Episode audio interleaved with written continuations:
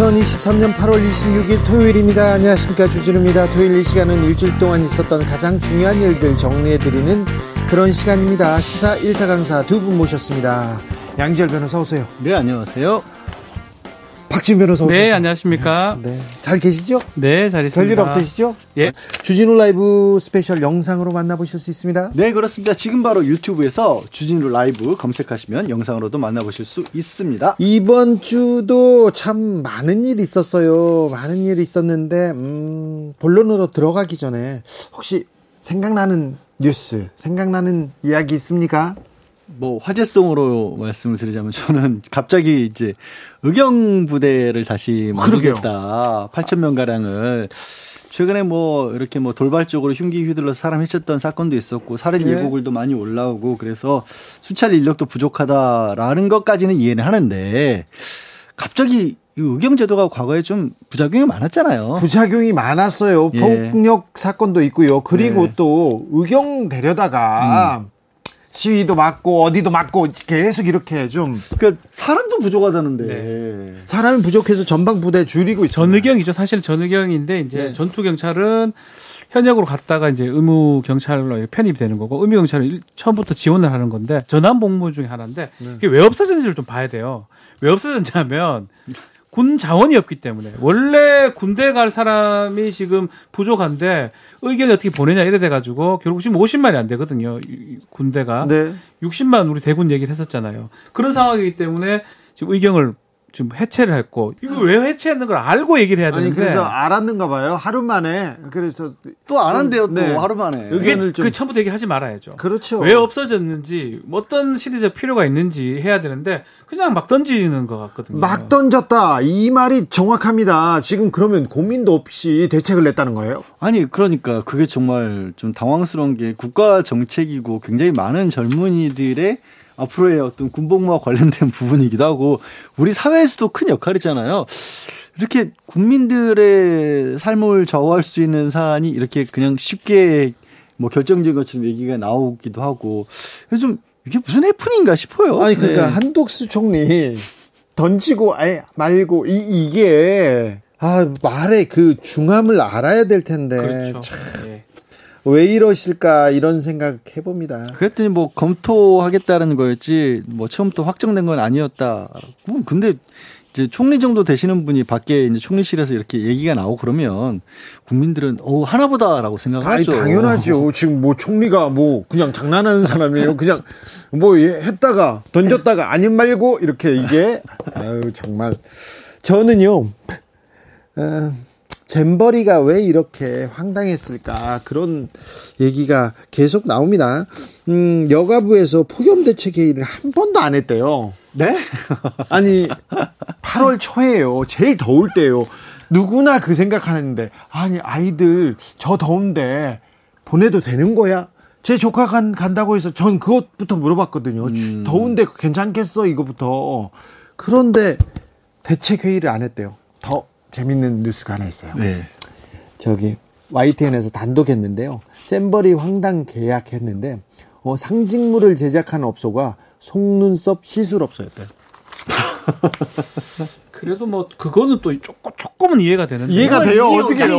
더, 더 뭐가 이해돼? 더 심각한 게 아이고, 있어요. 뭐가. 아, 제가 더 심각한 게 있어요. 어, 아니, 뭐가, 뭐가? 근데 이게 자, 저- 들어보자. 자, 네. 저도 보이스카우트를 했기 때문에 입장에서 이게 왜 말이 안 되냐면 보이스카우트 단원들 그 하나씩 그 마치가 어, 배지 같은 거 마크 같은 거 있잖아요. 너무 너무나 소중하게 여겨요. 그거 하나 딸려면 뭐 하나 꼭 뭐 예를 들어서 무슨 과정을 마쳐야 그거 그, 받고 그거하고 속눈썹하고 무슨 상관이에요? 그러니까 속눈썹아 무슨 이게 뭐 이해가 가. 더 심각한 게 있기 때문에 자, 그런 거예요. 보자, 보자. 더 뭐, 심각한 거는 이 잼버리 관련해서 백서를 만들기로 했는데 네. 백서를 만드는 곳이 네.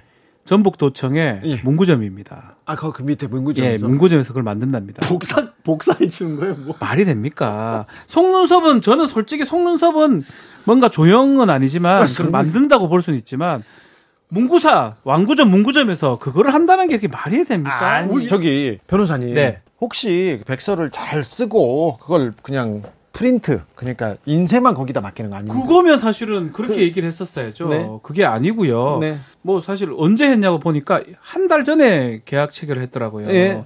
사실은 너무 준비가 어설펐던 거예요. 조직위에서 시간이 촉박한 상황에서 입찰 진행했는데 검증이 어려웠다. 저걸 말이라고 합니까? 네. 그러니까 잘 제대로 준비 안 했다고요. 그러니까요. 아, 참. 총무소 업체가 말이 되고 백 문구점에서 이걸 한다는 게 말이나 됩니까? 송윤섭 너무 좀 그렇다.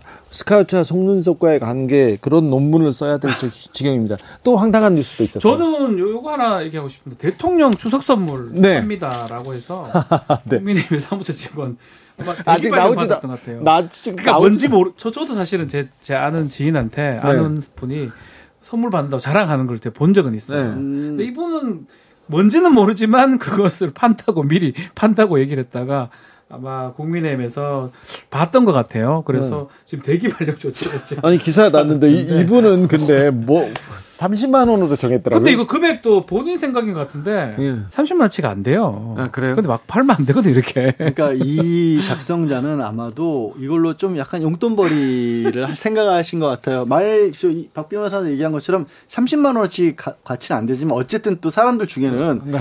대통령실에서 왔다는 저거 좋아하는 사람이 있어요. 저도 그렇다. 저도 가끔 받으면요. 네. 옛날에 옛날에 받았을 옛날에 때 저도, 옛날에. 누구 이 어른 주잖아요. 그럼 좋아하십니다. 어, 그럼요. 그런 용 도로 쓰려고 한 것 같은데 참 네.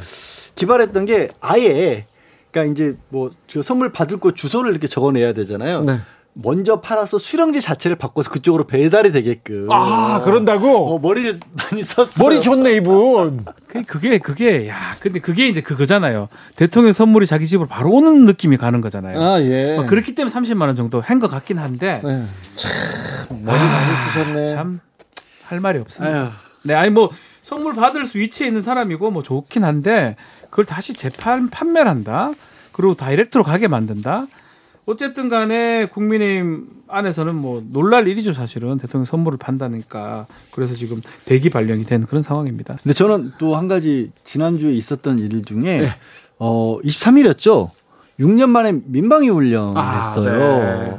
근데 민방위 훈련 한지도 모르는 분들도 많을 거예요. 네. 그리고 거기서 뭐 행정안전부에서 핵폭발과 관련된 그 팜플렛 같은 거 대비 방법 이런 것도 안내하고 그랬는데 시대하고도 너무 맞지 않고 그러니까 민방위 훈련 한다고 하는데 시민들도 따라주지도 않고 왜 지금 이 시국에 이걸 해야 되는지도 모르겠고 서울에서 이걸 한다고 해서 이게 제대로 대피가 되는 건지도 모르겠고 하면 하려면 제대로 하든지 아니면 또 저는 거기 이제 외국인들 인터뷰도 나왔는데 갑자기 서울시내에서 사이렌을 들고 가니까 무섭죠. 무섭잖아요. 그 이렇게 하는 게 과연 지금 현재 대한민국에 득이 되는 일일까? 사실 좀 비슷한 의견이긴 한데 전날에 알게 됐어요. 그 당일 날도 문자 한- 하나 받았고요. 그 다, 갑자기 사이렌 울리니까 사실 다 놀라고 이런 상황이었거든요. 이게 좀뭐 예전에는 뭐 했었지만 안 한 지 꽤 오래됐었고 6년 저는 만이네요, 6년 만. 아, 6년밖에 안 됐나요? 저도 된 것 같다는 생각이 들긴 하는데 어릴 때 했던 기억이 나고 전뭐 군에 있을 때 뭐 그런 느낌이 들어서 네. 약간 뭐 어색하긴 어색합니다. 치안이 불안합니다. 계속 그 흉, 흉악 범죄 계속 이어지고 있는데 그렇다고 해서 불신 검문이 이렇게 되살아나는 것은 이게 맞는 대처인지 민방위 훈련하는 것이 어느 어떤 효과를 가질지 잘 모르겠습니다. 잘저 모르겠습니다. 이거 내년부터는 분기별로 한 번씩 한대요. 분기별로요? 왜요? 아, 그걸 저한테 물어보시면 어떡해요. 민방위 복도 바꿔 입으라고 그 청록색 네. 그그옷 사 입어라 이렇게 해가지고 공무원들 아유 그 비싼데요 이렇게 얘기 나오던데요. 그것도 사비로 다 사야 된다면서요? 왜 사비로 사야 되죠? 저도 또 모르겠어. 그거 뭐 멋있는 것도 아니고 훈련할 때만 입어야 되는 건데 그것도 사 그거는 줘야 되는 거 아닙니까 나라에서? 그것도 팔까봐 그러나. 어. 아, 참. 추석 선물로 팔지도 몰라요. 네. 주진우 라이브 스페셜 본격적으로 시작해 보겠습니다. 이번 주 메인 이슈 볼까요? 일본이 기어이 후쿠시마 원전 오염수 방류를 시작했습니다. 일본 현지 반응 그리고 우리나라 정부의 입장 들어봤습니다. 기어이 후쿠시마 오염수를 바다에 버리려고 한, 합니다. 이번 결정 어떻게 보시는지요? 네, 예상대로 에, 시나리오대로 진행되었다고 보고요. 예. 여름에 방류한다고 했기 때문에 그 일정도 이 8월 말이 될 것이라고 했는데 네. 예, 그대로 한 것 같습니다. 특히 최근에 그 캠프 데이비드에서 열린 한미일 정상회담이 어떻게 보면은 국제적인 마지막 어 동의와 면제부를 받은 회담이었고 이것을 가지고 실제 방류를 결정했다. 막 이렇게 봐야 될 것 같습니다. 한미일 정상회담 이후에 즉각 이렇게 후쿠시마에 가고 바로 결정을 내렸습니다. 일본 현지 분위기는 어떻습니까? 네, 오늘 기시다 수상이 관계자 내각 회의에서 어 24일 날씨를 보면서 특별한 문제가 없으면 방류를 한다라고 예, 속보로 발표가 되었고요. 전 미디어들이 이것들을 동시 생중계로 발표를 했습니다. 그리고 정부가 발표를 했기 때문에 도쿄 전력도 긴급 기자회견을 해서 약 1시간 정도 이 알프스 시스템부터 도쿄 전력이 어떤 형태로 방류를 하는지에 대해서 설명을 했고요. 그리고 또한 일본의 어, 자민당이라든지 이 야당도 예, 즉각 여기에 대한 여러 입장들을 발표했습니다. 어, 일본 어, 모토키 간사장은 어, 아주 적절한 어, 시기에 그리고 제대로 절차를 추진해 왔다라고 이야기를 했고 하지만 어, 일본 공산당이나 삼민당 등은 어, 절대 인정할 수 없다. 특히 어민들을 반대를 한다라고 하면서 어, 이것은 의도적인 방류다라고 하면서 강하게 비판하고 나섰습니다. 네. 언론은 어떻게 봅니까? 우려의 목소리는 없습니까? 네, 일본 언론들도 전체 여론조사 등에 기본해서 어 일단은 아사히 신문 같은 경우 어제 어, 여론조사 발표가 있었는데 특히 후쿠시마 현지 어민들에 대한 대책이 미흡하다가 70% 이상이 되었고요. 뭐 전체적으로 요미우리 같은 보수 신문들은 어 예전보다는 반대 여론이 예, 조금 더 낮아졌다라고 이야기를 하고 있지만 뭐 전체적으로는 예, 반대 여론이 지속되고 있는 속에서 예. 예, 방류를 강행했다. 막 이렇게 보도를 하고 있는 것 같습니다. 일본 업계에서는 계속해서 반발하고 있는데요. 네, 그렇지요. 어제 기시다 수상과 예, 전국 이 어민 어, 협동조합 대표들이 예, 간담회를 했습니다. 어, 특히 기시다 수상은 어, 장기적으로 책임을 지겠다라고 이야기를 했지만 어민 대표들은 어, 절대 인정할 수 없다라는 것을 전제로 했고요. 즉 일본 정부는 어, 과학적이고 안전하다고 이야기했지만 이 과학적인 설명하고 현지 어민들이 실질적으로 네. 안심하고 어업을 할 수 있는 거하고는 전혀 다른 문제다라고 이야기를 했고요. 예. 특히 오늘 또 현지 후쿠시마 현지에 있는 어민들은 어, 결국 납득할 수 없다 이것은 인정할 수 없다라는 반응들이 있었고요. 결국 어, 여론에서 봤을 때도 어, 충분한 시간을 갖지 않고 이 어민들을 방치한 채 방류를 우선했다라고 하는 이런 비판에서 자유로울 수는 없을 것 같습니다. 후쿠시마 그리고 어민들 야당 그리고 시민단체에서는 계속해서 우려하고 있는데 방류를 강행했습니다. 음, 며칠 전에요 일본 아사히 신문에서 이런 보도 나왔지 않습니까? 윤석열 정부와 여당 측에서 내년 총, 총선 전에 후쿠시마 오염수 조기 방류해달라 이렇게 일본 측에 비공식적으로 요청했다는 보도 나왔지 않습니까? 네, 그렇죠.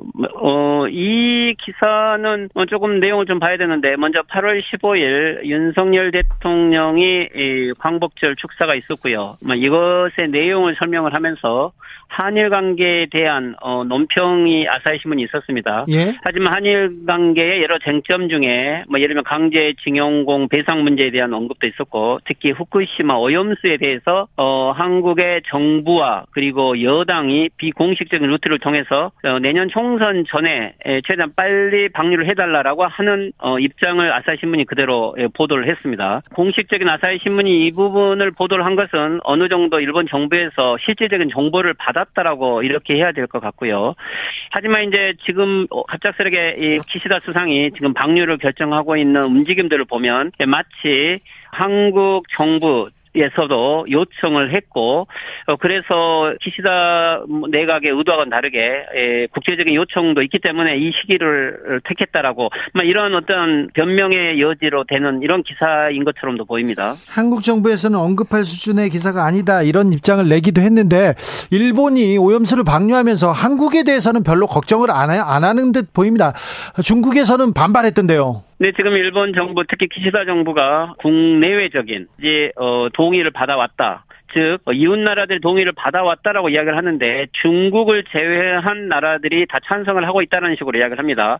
즉 그렇다면 윤석열 대통령이 지난번 캠프 데이빗에서 회담의 내용은 아니었지만 이후 기자회견장에서 이 페이크 뉴스에 대해서 대응을 하고 그리고 또 한국도 어 실질적으로는 어 투명한 이 조치에 대해서 일본의 정부를 신뢰한다라고 이야기를 했기 때문에 일본 미디어들은 한국 정부는 동의했다라고 이렇게 공식화하면서 보도를 하고 있는 것 같습니다. 아사히 신문 보도가 보도에 대해서 일본 현지에서는 어떻게 생각해요? 네, 일본 주류 미디어에서는 어, 그렇게 크게 다르지는 않았지만, 예, 하지만 여기 SNS라든지 뭐 인터넷 미디어들은 어, 한국 정부 같은 경우도 어, 실제 어, 일본 정부가 최대한 빨리 방류를 해주는 게 도움이 된다라고 생각할 거고, 특히 뭐 일본 측 입장에서는 이게 오염수가 아니고 처리수이기 때문에 예, 한국 정부 같은 경우도 어, 지금은 처리수로 생각을 하고 있기 때문에 빨리 방류를 해라라는 식으로 이 한국의 여론을 많이 어, 이용을 하고 있는 것 같습니다. 아, 네, 한국 그렇지만 한국에 그렇죠. 예, 한국에서 나온 뉴스를 오히려 이용하네요. 뭐 이 기시다 정부도 예, 한국 정부의 요청이 있었다라는 것들을 간접적으로 정, 어, 리크를 하고 있는 거기 때문에 네. 어, 어떻게 보면은 자기의 주체적인 방류라기보다는 국내적인 여건 속에서 어, 적절한 시기를 택했다. 막 이렇게 해석이 가능할 것 같습니다. 일본이 오염수를 해양 방류 시작했습니다. 그렇습니다. 오늘부터 방류가 시작됐습니다. 그러니까요. 아주 하지 말라고 했으면 좋았을 텐데 그런 생각은 좀 듭니다. 말을 안 듣지요. 네. 이제 우리 강경화 장관께서도 20년 10월에 국회 나오셨었을 때이 네, 문제를 질의를 받으셨어요. 네, 또 문재인 정부의 이제 그 정책이기도 한데 예, 일본이 주권 국가이기 때문에 주권 국가의 영토 내에서 이루어지는 일에 대해서 네, 우리가 왈가왈부할 수가 없다 이런 말씀을 하셨기 때 하신 건데 네, 사실 뭐 국민 여러분들께서 어, 우려하시는 거 잘 알고 있고요. 네, 아시죠? 또 네. 그렇습니다. 사실 내 집 앞에 예. 하수 관로가 지하로 관로가 묻어서 흐르게 되더라도 네, 정서적 거부감이 있는 거 아니겠습니까? 네, 그렇지만 이 문제는 우리가 정서 문제로 접근할 문제가 아니고 네, 또 과학이라고 하는 가장 신뢰성 높은 그 네. 툴을 통해서 우리가 또 봐야 되는 부분이 있기 때문에 네. 어, 국민들께서 그리 또 이해해 주셨으면 좋겠고요. 자, 과학적으로는 문제가 없습니까? 안전합니까? 그렇습니다. 이게 이제 그러면 어떤 근거로 해서 그런 얘기를 하느냐 이렇게 말씀을 하실 텐데요. 네, 지금 우리가 일상에서 태양으로부터 받는 네, 방사능이 2.5에서 3mm 시버트입니다. 네, 그런데 우리 대한민국 기준이나 국제 기준이 1mm 시버트만 받으라고 돼 있어요. 네, 기준은 1mm인데 태양으로부터 저희가 약 3mm 정도 시버트를 받잖아요. 예, 그런데 여기에서 후쿠시마에서 나가는 것은 마이크로 시버트로서 1000분의 1 이하 수준입니다. 그렇기 때문에 네, 그런 것들을 IAEA를 비롯한 11개 국가가 검증을 했던 것이고요. 예, 과학적 그 기준에서 보면 네. 우리가 그렇게 접근할 수밖에 없다는 말씀을 드립니다. 이러한 기준을 네, 대한민국 정부가 대한민국 정부의 과학자도 참여를 했고 네, 11개 국가와 IAEA 그리고 많은 과학의 이 논거들을 통해서 이 기준치를 만들어낸 것이지요. 예. 그런데요. 어, 제 오늘 그 외신들 이렇게 보도합니다. 영국 BBC에서 대량으로 섭취할 경우 위험을 초래할 수 있다 이렇게 얘기했고요. 워싱턴 포스트에서는 해양 생물에 어떤 영향을 더 미칠지 더 많은 연구가 필요하다.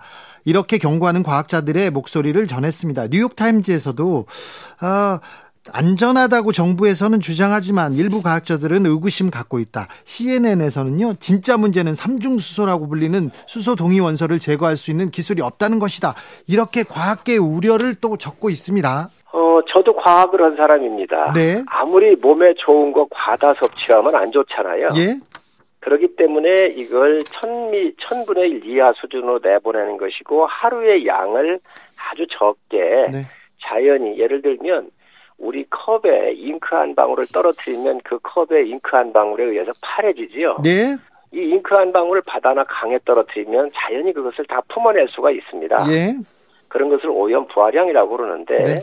예를 들면 이러한 부분들에 대한 것들이 고려가 된 것이지요. 아, 네. 바다가 넉넉히 품어줄까요? 현재의 과학의 기준으로 볼 때는 그 정도는 충분하다고 보는데 네. 지금 여러 가지 우려의 목소리가 있지만 네. 그건 아주 극한적 상황을 고려한 것이고요. 예.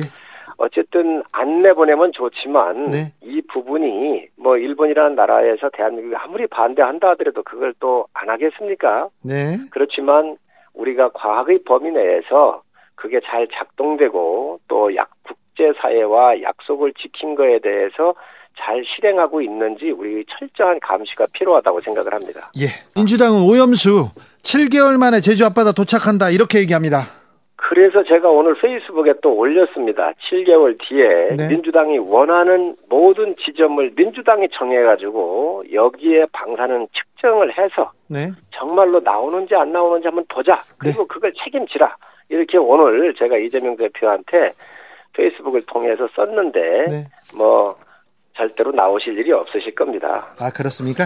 그리고 이 부분은 2011년도에 하루에 300톤씩 오염되지 않은 상태로 나간 적도 있습니다. 아마 그렇죠. 10년이 그때는 넘었기 사고로 사고로 어쩔 수 없이 그렇게 쏟아져 나왔죠. 그렇습니다. 그래서 그 물이 이미 우리를 저 다 돌고 돌아서 우리 지- 우리 해협에는 제일 늦게 오게 돼 있는데 아마 두 번 정도 다녀갔 돌아갔을 거예요. 그때도 문재인 정부에서부터 52곳에 채수를 해서 이걸 한 거 아닌가요? 측정을 한 거 아닌가요? 그 그랬기 때문에 그 민주당이 우리 해역이 안전하다고 하는 것을 누구보다도 더 잘 알고 있습니다. 아 그렇습니까?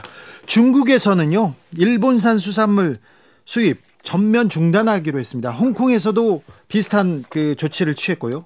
주변국의 반응은 어떻게 보시는지요? 어, 호주라든지 뉴질랜드, 또 카나다, 미국, 그리고 태평양 도서 연안국들이 있는데 총 8개 나라 아닌가요? 그 중에서 솔로몬 제도 정도만 반대를 했고, 나머지 같은 경우는 동의한 데도 있고, 묵시적인, 승- 어, 묵시적인 데도 있고, 이- 이렇습니다. 물론 뭐 중국도 여러 가지 종합적인 일본과 늘 갈등을 겪고 있기 때문에 종합적인 측면에서 대응을 했을진 모르지만 과학이라고 하는 그 툴에 국제 기구가 또 국제 사회가 함께한 이 검증에 대해서는 네. 중국과 솔로몬 제도 정도만 반대를 했고 나머지는 찬성 내지는 이해하는 쪽으로 지금 가고 있는 게 사실입니다. 횟집 사장님들 그리고 또 어민들 그 마음도 좀 헤아려야 되는데요. 제주도 해녀 한 분은 제주 바다 이제 끝났다 이렇게 과학적인 음, 뭐 설명을 떠나서 안전에 대해서 걱정하는 분들이 있습니다. 그런 마음도 좀 살펴주셔야 될 텐데요. 무겁게 지금 주신 말씀 저희가 듣고요. 네. 음, 사실 방류가 오늘부터 됐는데 네, 방류되기 전부터 이 수산물 소비가 네. 어, 줄어들어가지고 굉장히 어려움을 겪었습니다. 앞으로도 그 주신 말씀 잘 저희가 경청해서 네, 어, 좀 더 어민들한테 도움이 될 수 있도록 정책적 예산적 지원을 열심히 하도록 하겠습니다. 지금 네. 현재도 어, 예산이라든지 세제 금융 같은 경우가 준비가 되어 있고요. 또 네. 비축이라든지 소비 촉진에 대한 것을 세밀하게 저희가 하고 있고 또 수협 중앙회하고도 긴밀하게 어, 큰 유통업체나 어, 대형 급식 업체 업체 같은데 이렇게 저희가 함께 하면서 쌓여 있는 수산물에 대한 소비에 대해서 각별히 신경 쓰고 있다는 말씀을 드립니다. 국민의힘에서 어민 지원 예산 2천억 원 이렇게 추가 지원하겠다고 밝혔습니다. 사실 아유 해양 방류 안 했으면 이런 예산 필요 없을 텐데 이런 소모적 논쟁도 필요 없을 텐데 그런 생각도 합니다. 그렇습니다. 일본이 이제 800억 정도 이렇게 그 이제 기금을 만들었고요. 네, 저희가 800억엔 예 올해 2,590억 정도에 이른 어민들 지원하는 금액이 있습니다. 네. 예산이 내년도에 저희가 2천억을 더 약 2천억 정도를 저희가 더 추가하게 되면 4,590억 정도가 될 텐데 네.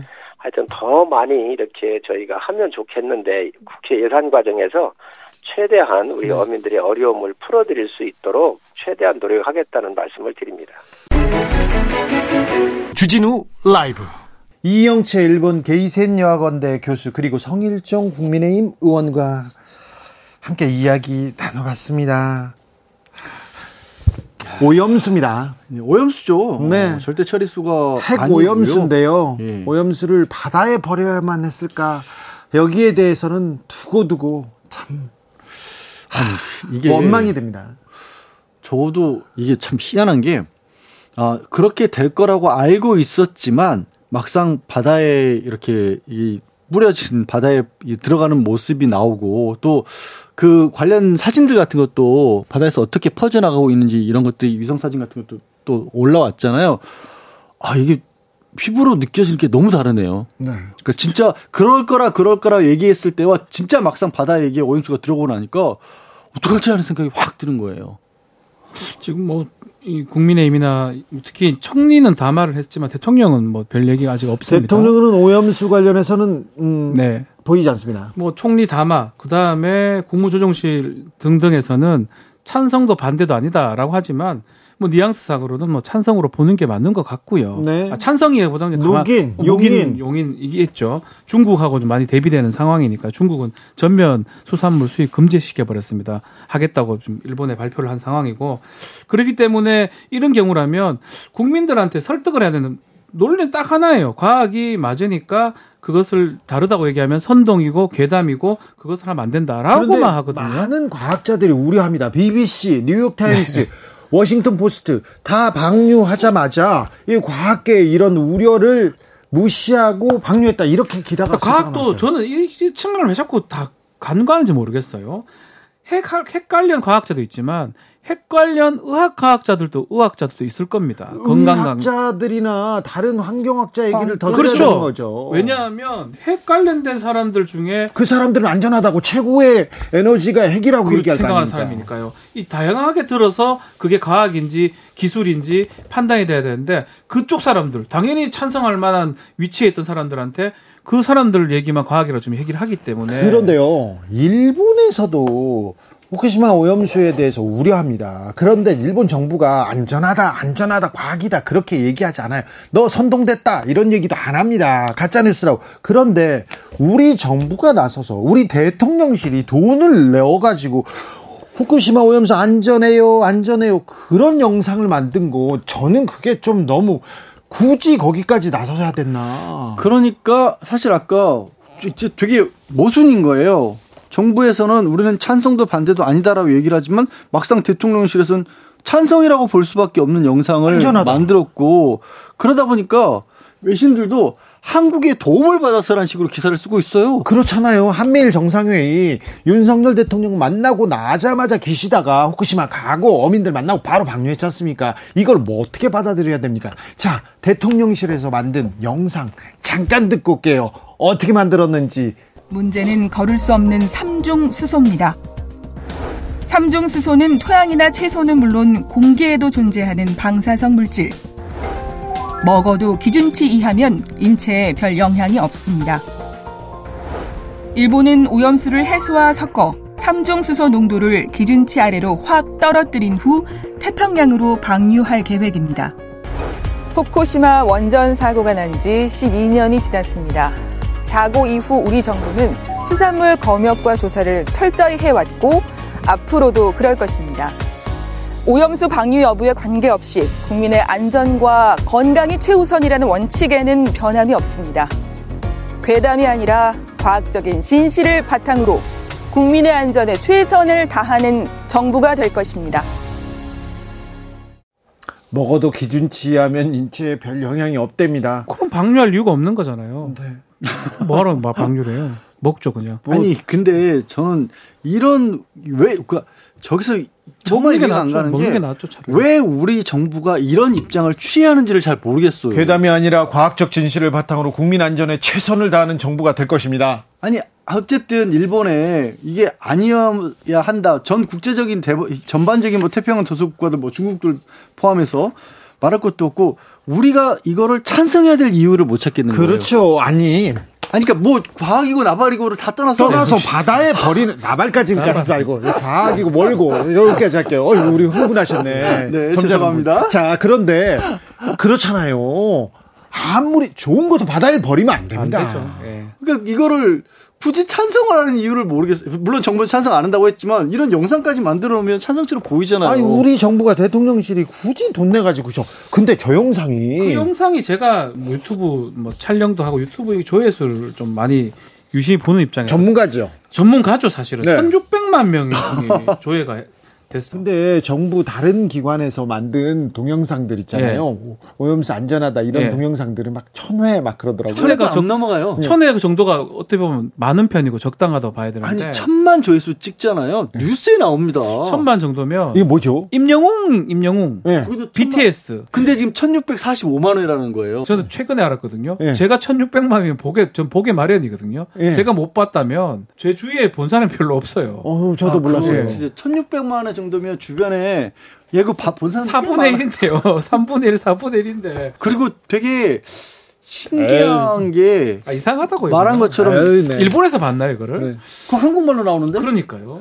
대한민국 정부 유튜브 그 구독자가 27만 명이던데. 말이 됩니까? 전체 구독자가 27만 명이고 그 안에도 다른 영상들은 천회를 못 넘겨요. 아니 그러니까 근데 여기에 임영웅이나 BTS가 나왔습니다. 안 나와요. 나와도 홍보하지 않는 이상 그만큼 나올 수 그리고요, 이게 딱 두 달 만에 1,600만 원을 찍었는데 그러면은 지금 증가세로 따지면 계속 늘어나야 되잖아요. 네. 안 늘어요 또. 이제 예. 알았어 사람들이. 모르겠어. 아니 왜 왜 이해할 그런- 수 없습니다. 저도. 이게 그리고 너무 유튜브는 재밌어. 또 외국에서 하기 때문에 뭐, 뭐 조작 이런 게 안 되는 걸로 저는 알고 있는데 모르겠습니다, 사실은. 여기까지 하겠습니다. 아무튼 중국에서 오염수 방류하자마자 일본산 수산물 전면 금 중단한다. 그리고 반인류적이다. 파렴치하다. 이런 얘기를 했는데 중국의 대응과 우리 정부의 대응 이렇게 비교하게 됩니다. 국민의 생명과 안전을 위해서 어떤 말을 했어야 되나? 우리 정부는 왜 우리 국민 편이 우리 국민한테 얘기하지 않고 왜 일본 입장만 대변하는지 이 부분에 대해서는 두고두고 네, 의문이 듭니다. 여러분께서는 지금 주진우 라이브 스페셜을 듣고 계십니다. 주진우 라이브 스페셜 후쿠시마 오염수 방류됐습니다. 그리고 검찰은 대북 송금 의혹을 아, 어, 이유로 더불어민주당 이재명 대표 소환 통보했습니다. 음, 다섯 번째 검찰 소환입니다. 다섯 번째 검찰 소환인데 이 문제는 어떻게 흘러갈 것인지 김재원 국민의힘 최고위원 그리고 장성철 평론가 장윤선 기자와 함께 이야기 나눠봤습니다. 오늘 이재명 민주당 대표 쌍방울 대북 송금 사건으로 제3자 뇌물죄 피의자 전환됐습니다. 네. 어떻게 보셨어요? 뭐 당연한 일이죠. 뭐 지금까지 이화영 그 전 부지사의 입을 틀어막으려고 온 뭐 세상이 다 들고 일어나서 부인부터 시작해서 뭐 심지어는 민변 창설자까지 나서서 어 이화영 전 부지사 입을 틀어막으려고 하는데 이화영 부지사가 아마 검찰에서 의미 있는 진술을 하고 그 의미 있는 진술이라는 거는 이 300만 달러는 쌍방울에서 북한에 준 것이 이재명 대표가 그 북한 방문 비용으로 사용하기 위해서 준 것이다라고 어 제대로 임의성 있게 그리고 증거 능력 있게 진술을 했고 그에 대해서 상당히 많은 보강 증거가 확보된 것이 아닌가. 물론 보강 증거에 또 가장 중요한 것은 또 김성태의 진술이겠죠. 그리고 예. 뭐 보고 당시 정황이라든가 이런 것을 전부 했다면 뭐 이재명 대표가 들어가서 뭐 온갖 어 다른 이야기를 하더라도 이제 뭐 어, 관계없이 기소할 수 있다 이런 판단을 하고 피의자로 전환을 했다고 봅니다. 아마 뭐 이재명 대표의 조사 없이도 구속영장을 청구할 수 있다. 또는 이화영 부지사가 법정에 나와서 굳이 공개 진술을 하지 않아도 이제는 뭐 증거관계가 확보되었다 이런 판단이 아닌가 생각합니다. 그러면요. 백현동 얘기가 얼마 전까지 있더니 다, 다시 쌍방울 문제로 났습니다. 그 전에도 성남 FC 관련된 사건이 있었고요. 대장동 관련된 사건이 있고요. 네. 자, 민주당에서는 이렇게 정치적 고비가 있을 때마다 중요한 이벤트가 있을 때마다 검찰이 나서서 이재명 대표를 기소하거나 소환한다 이렇게 주장하던데요. 뭐 그 관계없이 이재명 대표는 지은 죄가 너무나 많아요. 그리고 역사적으로 우리 그 야당 대표 중에 뭐 야당 대표 중에는 뭐 여러 가지 어, 재판을 받으신 분도 있고 김대중 전 대통령의 경우에는 네. 사형 선고를 받으신 적도 있죠. 그렇지만 이런 자범 수준으로 뭐 무슨 무고 변호사법 위반 음주운전 뭐 이렇게 시작을 했잖아요. 그리고 지금 돌아서 보면 전부 뭐 뇌물에 또 그 보아 직원이 김문기를 모른다고 했다가 뭐 어, 기소가 된다든가 지금 이 보고 있으면요. 이 과연 이게 이제 야당 대표, 야당 대표는 어차피 이 현 정부의 잘못을 지적하는 입장에 있어야 되기 때문에 도덕적 정당성을 갖춰야 되는데 야당 대표의 자격이 있나 이런 판단이 있거든요. 그래서 민주당 의원들이 지금 뭐 이런저런 이벤트를 하고 야당 탄압이다 이렇게 하지만 속내는 굉장히 복잡할 거예요. 아마 뭐 친명계 몇 분들 빼놓고는 좀, 좀 다르게 생각할 가능성도 많다고 봐요. 자, 그러면요. 민주당이 네. 위기입니까? 국민의힘이 위기입니까? 수도권에서 다 위기론을 외치고 있는데. 그것은 이제 앞으로 정, 에, 전략을 어떻게 잘 구사하고, 어, 전국을 어떻게 운영하느냐에 따라서 저는 이 갈 길은 한 천 가지 갈래길이 있다고 봐요. 아직. 하여튼 우리, 저, 주진우 기자께서 이렇게 예, 두꺼운 옷 입기 전에 찬바람 불기 전에 교도소 가실 것 같아요 이재명 대표는 이재명 대표가 가실 거예요. 간다고요? 네, 분명히 그렇게 가시면 가면 민주당이 압승한다. 이 얘기 이렇게 전망하는 사람들 많습니다. 그럼 뭐 압승까지는 아니고 어쨌든 이재명 대표가 가면 이제 지금 이재명 대표를 둘러싸고 어떻게든 뭐 어, 공천도 받고 뭐 당권을 한번 좌지우지해 보려는 분들이 부역자가 되겠죠. 그러면 그분들에다가 또 뭐 송영길 대표와 관련돼서 봉투 받은 분들 이런 분들 이런 분들 정리 좀 하고 어, 아마 저는 대국민 사과가 있어야 되리라고 봐요. 이런 분을, 어, 그 대통령 후보까지 만든 민주당이 그러면 민주당은 아마 당명도 바꾸고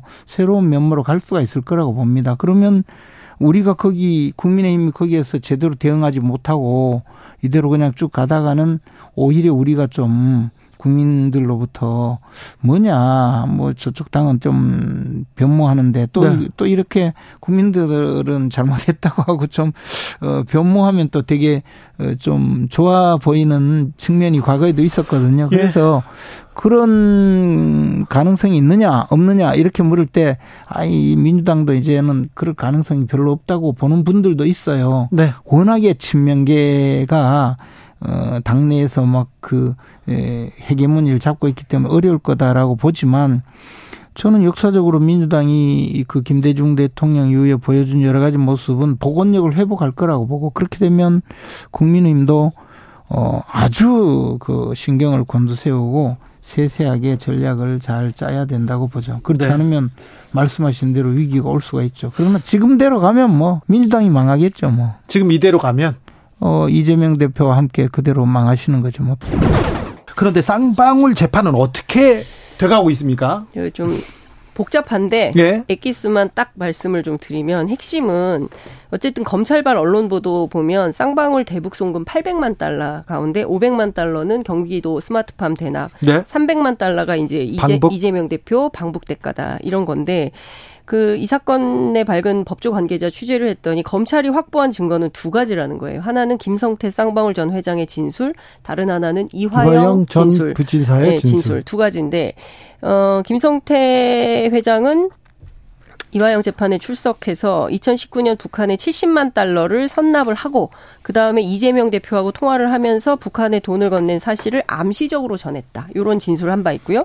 이화영 부지사 같은 경우는 지난 6월 검찰 조사에서 이재명 대표한테 쌍방울이 비즈니스를 하면서 북한에 돈을 썼는데 우리도 어, 좀 신경을 써줬을 것 같다라는 취지의 보고를 했다. 이렇게 진술을 했다는 거를 이제 확보를 한 이런 상황이라는 겁니다. 진술은 좀 애매하네요. 애매하긴 한데 어찌됐든 이런 취지로 이제 얘기를 했다는 거고요.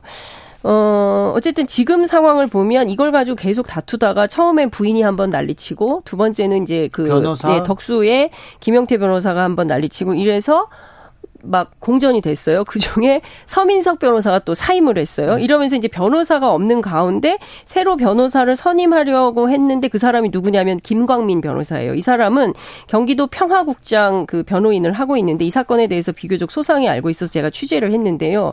지금까지 이화영 네 번 접견을 했다는 겁니다. 그러니까 시간 순으로 보면 살짝 교묘한 상황이 있는데 한번 판단을 해보시기 바랍니다. 오늘 재판을 앞두고 어제 오후 4시에 이화영 접견 예약을 했습니다. 그런데 오후 1시 14 수사분 수원지검 1313호실 검사실로부터 전화가 왔는데 네. 수사관이 뭐라고 얘기하냐면 이화영 소환 예정이니까 오후 4시 접견을 수원지검에 와서 검찰이 마련한 별도의 공간에서 접견해라. 아, 그러면 이제 사무실이 경기도 부천에 있대요. 그래서 그럼 내가 5시까지 가겠다. 이렇게 얘기를 했는데 오후 3시 27분에 다시 수사관으로부터 전화가 와가지고 이화영 부지사가 검찰 출두 안 하겠다고 한다. 이런 얘기를 했다는 거예요. 뭔가 이상하다. 네. 시간 순이 이상하다. 내가 간다고 했는데 갑자기 안 나온다. 출원컨대 이화영 전 부지사는 검찰에 출석해서 변호인 접견을 할 수 있다는 사실을 몰랐던 것 같다. 그러니까 변호인 접견이 더 중요하니까 빵에서 그냥 기다리고 있었던 거다. 그리고 검찰이 이 얘기를 이화영한테 안 해준 거 아니냐. 그래서 결국은 길이 엇갈려서 접견이 안 됐습니다. 그리고 오늘 재판이 또 파행이 된 거예요. 그러면서 결국 검찰은 어떻게 했냐? 국선 변호인을 선임합니다. 그리고 이재명 대표를 제3자 뇌물죄로 엮는 상황이 발생이 된 것이죠. 아, 국선 변호사가 그 거기에서 나오네요. 나옵니다. 네. 그래서 그럼 이 재판 앞으로 어떻게 될 거냐. 이게 굉장히 중요한 포인트 아니겠습니까? 검찰은 이화영 재판과 관련해서 외부의 조직적인 사법 방해가 의심된다. 이런 주장을 하고 있습니다. 네.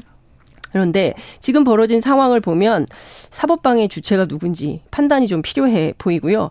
일단 내일 오전 10시에 김광민 변호사가 이화영 접견 예정이고요. 이 재판 일주일에 한 번씩 하게 됩니다. 그러면 다음 주엔 김광민 변호사가 들어가면 상황이 어떻게 될지 좀 지켜봐야 될 것 같고요. 어, 그러면 이렇게 두 가지 김성태, 이화영 두 사람의 진술만 가지고 이재명을 제3자 뇌물로 엮을 수 있냐. 법조계 취재를 해보니까 유죄 입증은 어려울 걸로 보인다. 그러면 검찰은 왜 이러는 거냐. 이재명 구속이 시급한 과제이기 때문에 그렇다. 이런 얘기가 나오고 있습니다. 아니 변호인을 뭐 고- 그만두고 변호인이 그만두고 국선 변호인 뭐 선임하는 것도 뭐 검찰 탓이 아닌 것 같고 어쨌든 자기네들끼리 싸워가지고 자기네들의 변호사들이 사임하고 뭐 이런 거 아니겠어요. 그런 것을 보면 이재명 당 대표가 이 이화영 전 경기도 부지사와 관련된 이런 재판에 대해서는 상당히 위기감을 느끼고 있다라고 볼 수밖에 없어요. 그러니까 재판을 질질 끌기 위해서 변호인들 계속 사임시키고 뭐 그렇게 볼 수밖에 없습니다. 그러니까 이 상황은 결국엔 이화영 전 부지사가 공개 재판에 나와 가지고 본인 진술을 하는 걸 들어봐야 돼요. 그래서 그걸 지켜봐야지 뭐뭐 조사를 했네 안 했네 변호인 접견했네 안 했네 검찰이 얘기했네 안 했네 이게 뭐 뭐가 중요합니까? 그럼 변호사 이거 어떻게 된 거예요, 지금? 아니 그러니까 지금 제가 말씀드린 게 이제 사실에 입각해서 이제 네. 쭉 시간 순으로 설명을 드린 게 이제 상황의 팩트의 실체인 거고 아직 보도가 마지- 많이 나오지 않아서 이제 뭐 수치로 나오겠죠. 근데 어찌 됐든 중요한 포인트는 이 검찰이 좀 무리해 보이죠. 예. 그리고 검찰이 정치의 복판으로 들어와 있는 거 아니냐라는 의심도 가능하다. 이런 비판도 어, 제기될 수 있을 것 저는 같습니다. 제가 이화영 전 부지사 부부가 부부 싸움 좀 그만하고 재판을 좀 제대로 좀 준비해가지고 받아라 그렇게 말씀드리고 싶어요. 김지현 국민의힘 최고위원은 음. 찬바람 불기 전에 어, 이재명 대표는 구속될 것이다. 그러, 그러나 민주당은 복원력을 복원력을 발휘해서 음. 민주당이 선거를 잘 치러낼 것이다. 이런 얘기를 또 하시더라고요. 근데 구속되는 게 그렇게 쉬울까라는 좀 생각이 들어요. 아니 그러면서 네. 구속이 안 되면 국민의힘의 그 굉장히 낙승이 예상된다 이런 식으로 얘기했어요. 아. 그러면은 어 정치적으로 이렇게 정무적으로 이렇게 봐- 지켜보면 그럼 구속 안 되는 게 지금 국민의힘이나 정부 쪽에선 어뭐 나은 시나리오지 않습니까? 시나리오가 몇 개 있죠. 구속을 당하든지 아니면 자진해서 본인이 사퇴를 하든지 이렇게 보여지는데 두고 보시죠. 뭐 이제 한 두 달 남았으니까. 근데 이제 저는 이런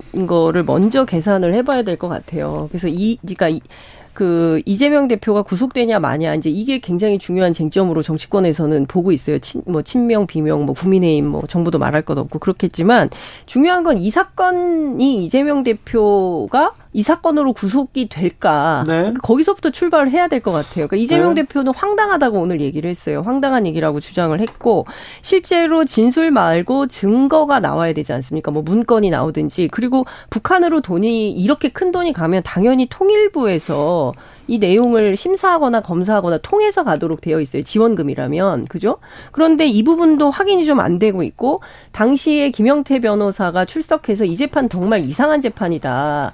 재판 불성립이다라고 주장을 했던 게 공소장에 관련된 내용이 하나도 나오지 않는다라는 거예요. 그러니까 정의 이재명 대표를 엮고 싶다면 공소장을 변경해서 그 안에 제3자 뇌물로 엮어라 이런 얘기를 하기도 했습니다. 그런데 이번에 뭐 그렇게 한 건지 모르겠 제3자 뇌물죄로 엮긴. 했지만 네. 어쨌든 그 내용이 주된 것인지 좀 찾아봐야 될 것 같고요. 그럼 검찰이 뭐 무슨 쇼핑하듯이 아무 때나 뭐 요청하냐 검찰 그 영장 청구를 이런 비판을 한동훈 장관도 했습니다만 왜 그 회기 중에 꼭 영장 청구를 하려고 하냐. 비회기 중에 그러니까 수사를 해서 비회기 중에 그 저 윤관석 의원이나 이성만 의원의 경우처럼 하면 자진 출두해서 영장 실질 심사를 받지 않습니까? 그리고 그 결과에 따라서 한 사람은 구속되고 한 사람은 불구속됐어요. 그런 것처럼 이재명 대표도 똑같은 수순을 밟으면 되는데 굳이 회기 중에 하려고 하는 것은 목적이 민주당 분열에 있는 거 아니냐라고 민주당 측에서는 의심을 안 할 수가 없는 겁니다. 아무튼 민주당 민주당이 업보예요. 이재명 당 대표 같은 헌정사상 처음 의혹이 많은 야당 당 대표가 대표가 지금 민주당 당 대표이기 때문에 어쩔 수 없이 이 사건도 조사받고 저 사건도 조사받고 그건 어쩔 수 없는 상황 같습니다. 그걸 자꾸 피해 의식을 갖고 아왜 우리가 원하는 대로 왜 영장 청구 안 해? 이런 식으로 항변하는 것도 좀 웃기는 거죠. 아니, 그러니까 원하는 대로 영장 청구를 하라는 게 아니라 어쨌든 검찰이 벌써 굉장히 오랫동안 이 사건 수사를 했던 거잖아요. 대선 때부터 그 전부터 어, 뭐, 뭐, 저, 뭐 압수수색만 하더라도 350번을 했다는 거 아닙니까? 이제 그 정도로 어, 수사를 했으면 빨리빨리 수사해서 영장 청구할 거면 빨리빨리 해야지. 이거를 막 세월아 내월아 늘여놓고 있는 이유가 뭐냐. 이런 아니, 비판도 가능한 대로 거죠. 영장 청구를 안 했다고 지금 화풀이를 하고 있는 거죠. 왜냐면 이재명 당 대표가 비얘기 중에 해라라고 했는데 검찰이 그거는 우리가 알아서 할 일이다라고 하니까 지금 화풀이 하는 거 아니에요. 음. 아니 근데 이제 민주당에서는 이제 이런 이제 그 곤란한 포인트가 있는 거예요. 그러니까 회기 중에 치면 반드시 체포영장 동의 여부를 묻게 돼 있잖아요. 네. 그러면 가부에 따라서 어떻게 되면 이제 방탄 정당 이미지가 고착화되는 게 되는 거고 그렇죠? 부가 많이 나오면 또 가가 나오면 자기들 손으로 대표를 어 구속시키는 명분을 만들어줬다라는 비난을 또 받게 되는 겁니다. 하나는 지지자들로부터 하나는 국민들로부터 비난을 받게 되는 그 가운데에 서 있는 거예요 복판에. 그러니까 이런 점에 대해서 검찰이 왜 이렇게 하느냐에 대한 비판은 자기들로서는 할 수 있다. 주진우 라이브 쌍방울 그룹의 대북 승부 송금 의혹을 수사하는 검찰이 이재명 더불어민주당 대표에게 소환 통보했습니다. 이번이 다섯 번째인데요. 아, 이재명 대표는 그리고 민주당은 이 파도 어떻게 헤쳐나갈까요? 어떤 일이 벌어질까요? 김재현 국민의힘 최고위원 그리고 장성철 평론가 장윤선 기자와 이야기 나눠봤습니다. 이, 이 대표가 또 소환장을 받았습니다. 네, 네. 다섯 번째고 사실 백현동 특혜 관련해서 조사받은 지 얼마 되지 않았기 때문에 네. 갑작스럽게 좀 느껴지는 그런 상황이죠. 근데 받자마자 또 이 대표는 바로 내일 나가겠다. 네. 다음 주에 시간 없다. 다음 주에 오지 아, 안 된다. 또 예, 검찰은 또 이렇게 무슨 그걸 그렇게 마음대로 하냐 안 된다라고 했는데 하여튼 좀 이상해요. 왜냐하면 지금 이화영 전 부지사에 대한 재판도 이번에도 또 정상적으로 진행은 안 됐거든요. 파행이라고 봐야죠. 네, 파행이라고 봐야 되죠. 이번에도 파행이라고 봐야 되는데 그러면 뭐가 새롭게 나온 게 있어서 또 이게 조사를 하겠다고 하는 건지. 김성태 쌍방울 회장의 진술이 있다는 얘기가 나왔고요. 이화영 전 부지사는 김성태 회장의 증언은 어, 거짓이다 이런 발언이 또 있었다고 합니다. 그, 그 발언도 있었고 또 이제 현재 수감되는 상황에서 어, 본인의 이제 변호인을 통해서 어, 회의와 협박이 있었다는 식의 주장까지도 또 한 번 더 나왔거든요. 네. 그러면 검찰 입장에서도 이걸 뭘 가지고 이재명 대표를 갑작스럽게 또 소환 조사를 할까? 그게 좀 갸웃거려져요. 저는 뭐 근원적으로 사실 제가 법률을 한 20년 하고 있지만 이게 제3자 뇌물자가 될 수 있는지 김정은한테 뇌물을 뭐 주는 상황인데 사실 사실 납득은 별로 안 갑니다. 근데 뭐 이제 제3자가 누구고 이렇게 법률 법리적으로는 그게 가능하기 때문에 얘기가 네. 되는 것 같은데 다 또 다른 얘기는 안 나오고 이제 그 후에 이제 알았냐 몰랐냐. 그런데 이화영 예. 전 부지사가 이재명 지사, 네. 그러니까 이재명 보고했냐? 대표 네, 보고했다. 그리고 쌍방울 김성태 회장은 전화했다. 여기까지 나죠. 예, 고고되면서 이제 또 네. 다시 또 이제 기사가 많이 되고 이재명 대표 소환해야 된다. 이 얘기가 나오고 있는데 네. 하나 우리가 좀 주목해야 될 게 이제 이화영 부, 지사가 지금 11개월째 지금 구금이 돼 있어요. 네. 이렇게 오래 구금된 사람의 진술은 저는 안 믿는 게 맞지 않나 싶어요. 계속 오염되기 이게 십상이거든요. 지금 처음에 했던 진술을 번복하기 시작한 거죠. 왜 번복할 수밖에 없는 게 곧 있으면 출소가 가능하거든요. 6개월 6개월이니까 그런 것들을 뭐 미국이나 많은 주에서는 고려하기 때문에 재판에서 나와서 하는 얘기 그리고 예를 들어서 뭐 진술이 자꾸 번복되는 것들은 이건 신빙성을 의심을 하기 마련이거든요. 근데 우리는 지금 보면 이것 가지고 범죄가 지금 되는지도 저는 애매한데 그걸 또 보고했다고 하니까 다시 또 이게 난리가 나가지고 또 소환까지 지금 진행이 되고 있는 상황인데 사실은 그 과정 자체가 석연치는 않아요. 만약 처음부터 문제가 됐다면 그때부터 소환을 했었어야 되는데 그런 생각이 많이 듭니다. 지금 2년 넘게 지금 진행되고 있어요. 박 변호사 얘기한 부분에 저도 궁금한 게 있는데 이제 검찰에서는 이런 식의 표현을 쓰죠. 아, 구금이 돼 있으면서 이제야 신경의 변화를 일으켜서 어, 진실을 털어낸다. 이런 식으로 얘기를 하는데 그럼 뭐 6개월 넘게 1년 가까이 갇혀 있다가 이게 바뀐 변화가 진실을 털어놓는 건지 아니면 이 사람이 갇혀 있었기 때문에 어려워서 이렇게 털어놓은 건지 꼭 이 사건이 아니더라도 그럼 어떻게 봐야 할까요? 김재원 국민의힘 최고위원은 그런데 이재명 대표 찬바람 불면 구속될 것이다 이런 얘기 하던데 어찌 보십니까? 뭐 지금 대북 송금 얘기를 계속하자면 지금 현재 이화영 전 부지사하고 김성태 전 의장은 이미 기소가 됐죠. 예. 근데 그 기소가 된 부분에서 대북 송금과 관련된 부분을 보면 북한 쪽에 건너간 돈 액수하고 일치 장소가 안 맞아요. 아, 그것도 안 맞아요? 그것도 안 맞아요. 그래서 이제 따질 게 많네요. 따질 게 많죠. 그래서 이제 이화영 전 부지사 재판의 변호인단 일부 지금 지난번에 이제 이미 먼저 사임한 변호사 같은 경우는 재판부에 이런 엉망인 공소장으로 왜 재판을 하냐고 항의하고 또 사임하기도 했었거든요. 아, 그렇군요. 그러니까 이게 애초에 진짜 박 변호사가 말한 것처럼 김정은한테 줘야 될 돈을 쌍방울이 대신 줬다는 건데 김정은한테 어떻게 물어봐요? 일단 그건 확인이 애매, 되나요? 애매합니다. 아 저는 그것부터 사실 좀 애매해요. 이재명 대표는 10월 대표직 사퇴설, 뭐 구속설에 대해서 전망이 아니라 기대, 그리고 특별히 여당이 그럴 것이다. 아무런 근거 없다 이렇게 일축했습니다. 자, 오염수 문제 그리고 아. 이재명 네. 대표 문제로 네 이번 주는 뜨거웠는데 다음 주에는 똑같습니다. 똑같아요? 돗자리 뭐깔 필요도 없습니다. 네. 오염수 이재명입니다. 아, 이- 뭐 이랬다 지금 말이 좀 이상한데 두 가지 이슈가 네. 계속 될 것 같습니다. 또요? 이재명 왜냐하면 이재명 대표가 예. 28, 29일 날 워크숍이 있거든요. 네, 민주당 워크숍에서도 많은 얘기가 좀 나올 건데 그 얘기 나오겠네요. 주된 내용이 또 이재명 대표 뭐 혁신한 얘기도 나올 수도 있고 예, 검찰 뭐 이런 얘기가 나온다면 이재명 대표 주제는 계속 이어질 수밖에 없고요. 예. 오염수는 이거 쉽게 당장은 쉽게 없어질 수 없는 주제니까요. 그리고 국민들, 어민들, 그리고 또 여러 사람들의 우려가 크거든요. 그래서 오염수, 그리고 이재명 네. 대표가 뜨거운 화두가 될 거다. 하나 저도 이제 뭐 박 변호사 의견에 공감하고요. 하나 정도 더, 꼽, 더 꼽는다면 라임 사태 얘기가 갑자기 어, 다시 또 등장을 했어요. 왜 라임이 지금 나 다시 나왔을까요? 그러게 아니 원래 저기 이복현 금감원장이 검찰 출신인데 갑자기 금감원장으로 갔잖아요. 네. 회계사 자격증 세무사인가 회계사인가 그 자격증이 있다고. 회계사, 예. 그래서 가, 가자 갈 때부터 라임 사태 다시 들여다보겠다고 했어요. 네. 그러더니 이제 이번에 지금껏 들여다보다가 이제 꺼내셨군요. 꺼낸, 꺼낸 거예요. 그래서 네. 혹시 그쪽에서 민주당 관련 얘기가 좀 더 나올 수도 있지 않을까 싶습니다. 네. 이복현은 검찰의 날카로운 칼이었습니다. 가장 뭐 유능한 수사 검사다 이런 평을 받았던 사람입니다. 그런 분이 재벌 수사. 금감원장 갔으니까. 네. 재벌 수사 그리고 뭐 국정농단에서도 가장 큰 공을 세웠고요. 삼성 수사에서도 마찬가지였습니다. 그런데 아, 금감원장이 라임 카드를 꺼냈다. 이 부분은 어떻게 음, 될지 이복현 전 검사 금, 금감원, 금감원장이죠. 네, 회계사 자격증을 보유했고 또 금융 범죄 수사에는 수사에는 금조부에서는 잘했습니다. 수사에는 일가견이 있었는데 예, 뭐 맞죠. 네, 예, 어찌 어떤 모습을 보일지 지켜보겠습니다. 주진우 라이브 스페셜 여기서 인사드립니다. 양지열 변호사 감사합니다. 네, 고맙습니다. 박준우 변호사 감사합니다. 고맙습니다. 저는 다음 주 월요일 오후 5시 5분에 돌아오겠습니다. 지금까지 주진우였습니다.